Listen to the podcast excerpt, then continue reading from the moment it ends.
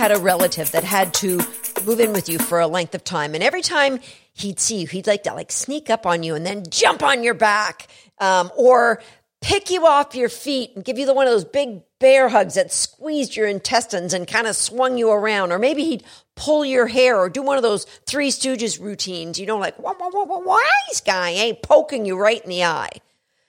Could you imagine? Like you would start to want to avoid him, right? And that avoidance would quickly escalate somewhere north of anger. Sadly, that's kind of the life a lot of dogs have to live when they're raised in a home with kids. But it doesn't have to be that way. It can all be far more harmonious with just a little bit more understanding and education. Hi, I'm Susan Garrett, and today we're talking kids and dogs. And before you turn away and say, hey, hey, hey, I don't have any kids, if you've got a dog and you have friends with kids, you're going to want to listen to this podcast and send it on to them.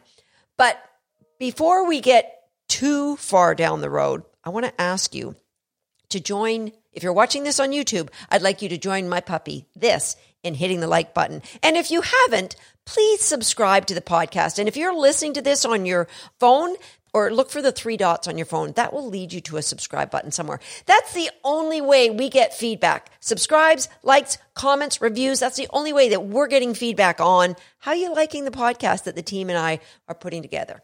Okay, let's get down to today's topic. And I thought it would be fitting since we're talking about kids. I start by reading a podcast review partially given by a six year old.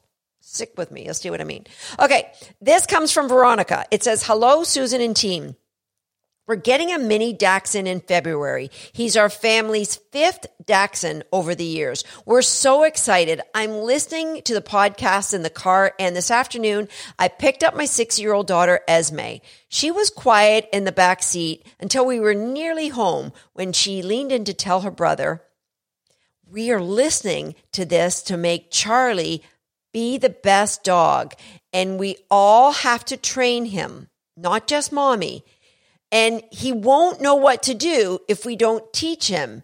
And we have to teach him to come to us when he needs to go potty. I nearly cried. She gets it. Thank you for your podcast. We all really enjoy them. Thank you, Veronica. And thank you, Esme, for actually recording that message for us. That is so cool. I, you know, don't have kids of my own. So you're going to say, well, what authority do you have to give me advice on kids and dogs? Uh, you may know that I was raised in a family with eight brothers and sisters. From those eight brothers and sisters, I have somewhere upwards of 40 nieces, nephews, and great nieces and nephews. Uh, are they called grand nieces and nephews? I'm not sure. But I'm surrounded by kids a lot, and I absolutely adore kids. And obviously, you guys know what I feel about dogs. And so I believe having a dog in a house with kids is just an or can be an awesome combination because it allows kids to learn some hugely important life lessons. Hugely important life lessons. Like I mean, as we are all being shaped by dogs. And so it's critical, though, as the adults in the household, that we navigate those lessons in a way that help create the best relationship possible for the dog and the children in your house, as well as the best relationship possible for not only you and the dog, but more importantly, you and your children. I, I, true story. I was watching a professional dog trainer once with their, uh, I think he was about a 12 year old boy, and the 12 year old was playing with her dog, and she turned and scolded her son and say, "Don't you bond with that dog?" And um, it made me a little sad. And I looked at her and I said, what, "What's going on?" She said, "Well, you know, I find my dogs bond with my kids so much easier than me." But that by saying by scolding your kid, you're putting a wedge between them and that's just not necessary. So let's make sure that we create harmony with everyone so that the best situation possible happens. But it starts with being aware of what you're expecting of the dog. So, my mentor, Bob Bailey, I'm sure I've mentioned this great quote by Bob Bailey. He says, The problem in animal training is we expect far too much of the animal and far too little of us. So, a lot of times parents just expect dogs to behave, expect to for a dog to be okay being grabbed by the ear, even if there's an infection, that they're going to be okay being grabbed by the tail or a kid jumping on their back or flopping down on them and giving them a big hug or coming right up to their face and looking them, you know, googly eyed or squeezing the sides of their face. A lot of times parents just expect that if you're going to be a dog in this household, then you have got to learn to be okay with this. And and that that's unfair because we all should have the right to say I'm uncomfortable with what's going on, dogs included. Because what lessons are you teaching your kids if that isn't the case? We're teaching the kids that we can bully anything or anybody we want to. They just need to play our game. That's okay. Uh, you know, there, there's a lot of things that kids pick up on and we don't even realize, which is why uh, I had a, a good friend of mine. They got a puppy, and against my better recommendation, they sent this puppy away to be trained somewhere else. And the training, they used food, but they also used corrections. So when they got this 12 week old puppy back, what they had to do is they had to go in and learn how to correct the dog because they had never had a dog before. So they learned how to, when they said sit, if the puppy didn't sit, they popped it on the collar. And if it didn't down when they said, they popped it down. And they had at the time a five year old and a seven year old. And I said, You are establishing that if something's weaker, it's okay to be tough and physical with them to get them to do what we want. And I don't think, and I know these people, they're the kindest people I've ever met in my life. And I know that's not the kind of lessons that they, they wanted to establish for their kids. And side note to this 10 days after they got this dog back, the stress and anxiety of the situation was complicated because somebody that did, the dog didn't know was left in the house alone with it, left the door open, and the dog ran away and was gone for hours. Uh, happy ending, the dog was found, and happier ending, I took the dog for a month and did some training with it. Okay, so Having the right outcomes with kids and dogs starts with having the right expectations. And this is a great idea that somebody on our team, Laura M., shout out to Laura, when I asked her the question about, you know, she's got these great kids and the great relationship with the dog. And I asked her for some of her thoughts on what she did. And she said it really starts with family agreements. So this is the first thing I would encourage you to think about. And I'm just going to add to some of this. So what are the family agreements? Now, if you're listening to this podcast, chances are that you want to train your dog in a system based in kindness and understanding that the dog is doing the best they can with the education that you've given them in the environment that you're asking them to do whatever you've asked them to do. And that's a lesson we need to help the children to understand that a dog is doing the best they can. So I've written down five agreements here. So the first one would be you have to agree on what the kids are allowed to call the dog. Because if you have, like, if you have kids that are 10 years or older, they should understand or should be able to comprehend when you say, you ask a dog to do something once and you don't repeat the cue. Go back to episode number 19, where I talk about how cues get poisoned. So, kids, and I hate to say an age because kids mature at different rates. So, you might have a 12 year old that you have to have different rules with than a five year old. But if you tell a child, well, this dog's name's Charlie, then chances are every other word out of that kid's mouth is going to be Charlie. Charlie, Charlie, Charlie, Charlie, Charlie. And so it might need to have an agreement that you're going to call the dog puppy, um, pup pup unless you have the passkey, which is a treat. And then you can say his name once, but you have to give him a treat right after. So an agreement like that, agreement on how words are going to be used. And you might want to give the dog a nickname that the kids can use while you use the proper name until the kids understand. So agreement number two would be about around rewards and food and how the dog isn't going to get food from the table and the dog isn't going to get human food and the, the dog's going to get you know, we're going to set aside the rewards for the dog at the beginning of the day. And these are how we're going to give them out. You know, it's important to get buy in from the kids to help, you know, maybe even sit down, even little Esme, who's six. I would sit down with a six year old and say, here's what I want to do. These are my thoughts. And, you know, let them have some say in it. At the end of the day, you can say, well, these are great ideas and we'll think about them for next time. But today, this is what we're going to do.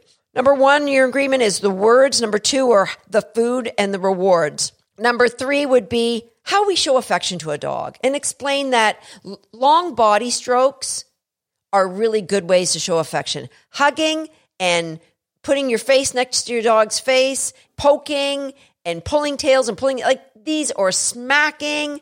These aren't great ways of showing affection unless you're doing it in a game of tug and the dog's tugging and then you're smacking them. That's fun. Okay.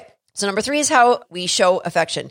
Number four is going to be what's your role when I train? Now, if you have a four year old, there's different roles that you can assign. But the most important thing that I'm going to say here is the family agreement is that the adults train the dogs. Once a skill has been taught, then we bring the kids in to help with the training. But at first, it's got to be that the adults train the dogs. All right. That's so important because it's going to exponentially improve the rate that the dogs are going to learn. You know, I'm just going to take a side trip here because I remember, I, I, you know, see this on television all the time where people get a family pet and they tell the 10 year old, okay, it's your responsibility to do, to train it and to bathe it and to walk it and to feed it and to do, come on. Let's not overwhelm the kids. Let's be fair. Number five would be the transitions. So when we're going to dinner, we're going to have our dog go in the hot zone. When we're going outside, we're going to have the dog go in a hot zone because that's a consistent place where the dog can know what's expected of them.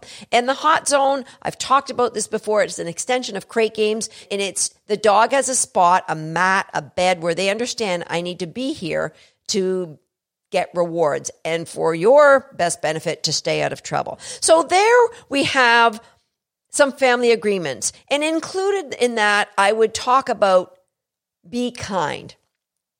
Be kind in your actions and be kind in your word. And that's that's just a great life lesson for kids to learn, right? What does that mean to be kind?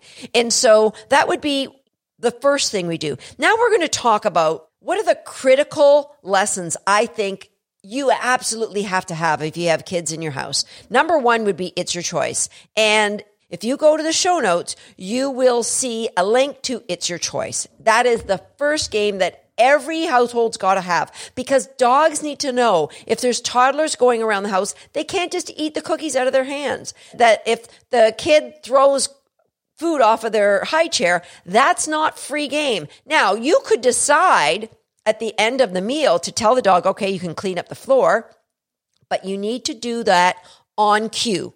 Because if you don't do it on cue, you're telling them if you find food, you can have it. Well, they're going to find food in your kid's hand next week, and you're not going to like that. So make sure they stay in the hot zone and you teach it's your choice, and they are told when they can do clean up on aisle high chair.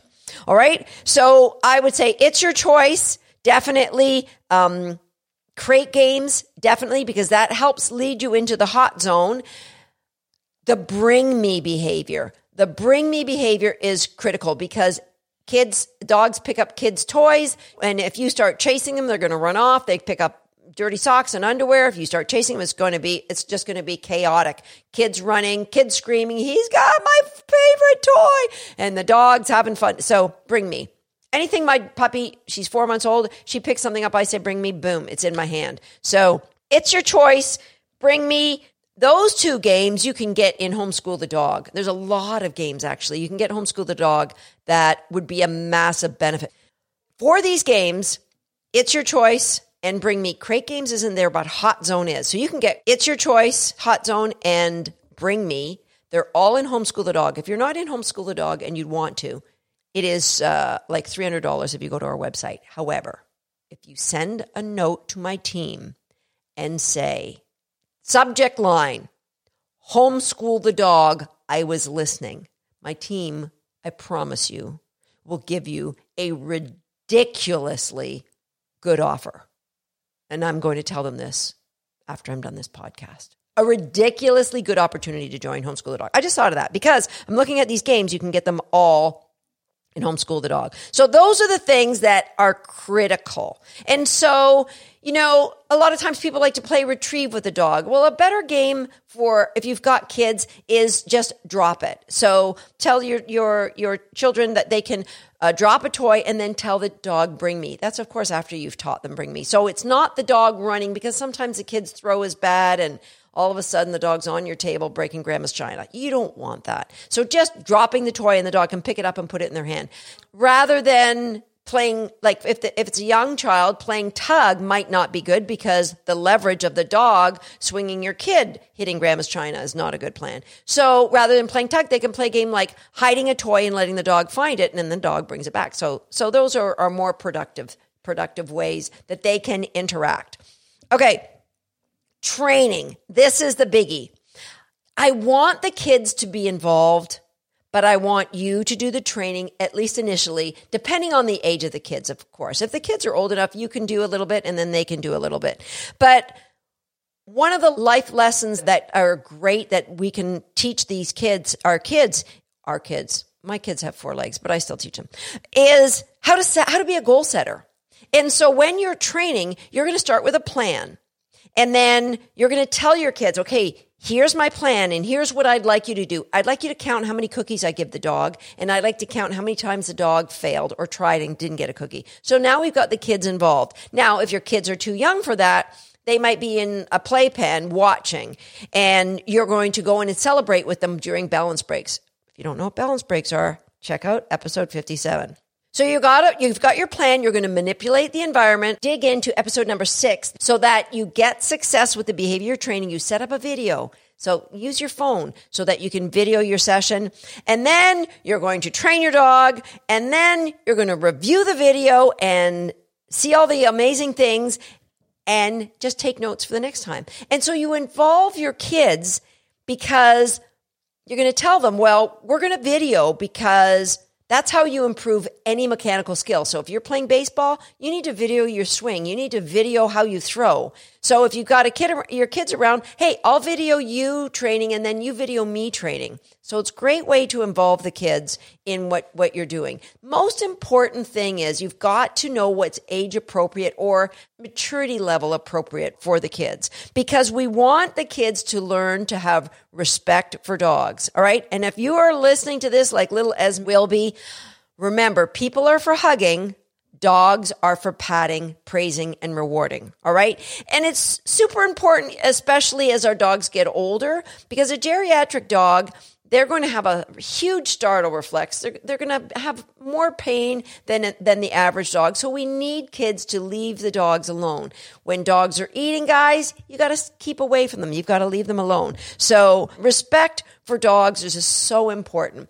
And finally, you can include the kids in day to day responsibilities like feeding the dog. Like if they're old enough, they can scoop the kibble in a bowl if you feed kibble. If you feed raw, you might prepare that and then let the children just dole them out to the dogs or dog that you have. Walking the dog, they can be part of that. I encourage you to help them, to have them be part of the poop cleanup. You shouldn't be responsible for that as part of owning a dog, even if they're just counting them as you scoop them up into your scooper. All right. So, grooming and bathing and nail trimming, things like that, brushing your dog's teeth daily. It's great to involve your dogs in all of that, in all of that. Okay. The bottom line is, guys, that we as adults need to be the best advocate for our dogs.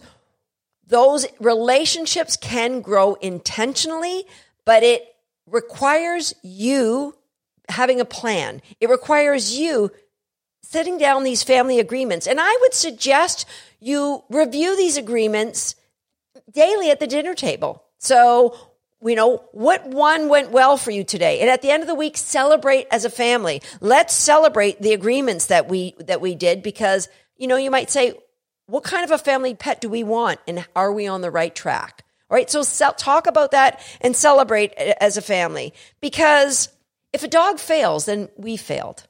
Right. And, and that's another valuable lesson that we can teach a dog that the the dogs are never bad because they made a mistake. They just didn't understand what we expected. And so, what can we do differently to help our dogs have a better understanding? It's the best lesson you can teach your children because then when they have a coworker that disappoints them, they're not going to think that coworker's a jerk. They're going to say, "How could I have communicated my expectations better to you because I seem to have been disappointed with this outcome?" Right? Instead of getting angry at someone, they are saying, "Wow, okay, well, what where was our misunderstanding and let's see how, how we can make it better for all of us." If you haven't subscribed, please subscribe. And I, I got a question, one final question for you. Do you consider yourself a helpful person? If you do, I'd love for you to help me out by sharing this podcast with anyone you know who has kids and dogs in the house. Let's make life better for everybody and let's help grow relationships between kids and dogs intentionally and not by accident. I'll see you next time on Shaped by Dog.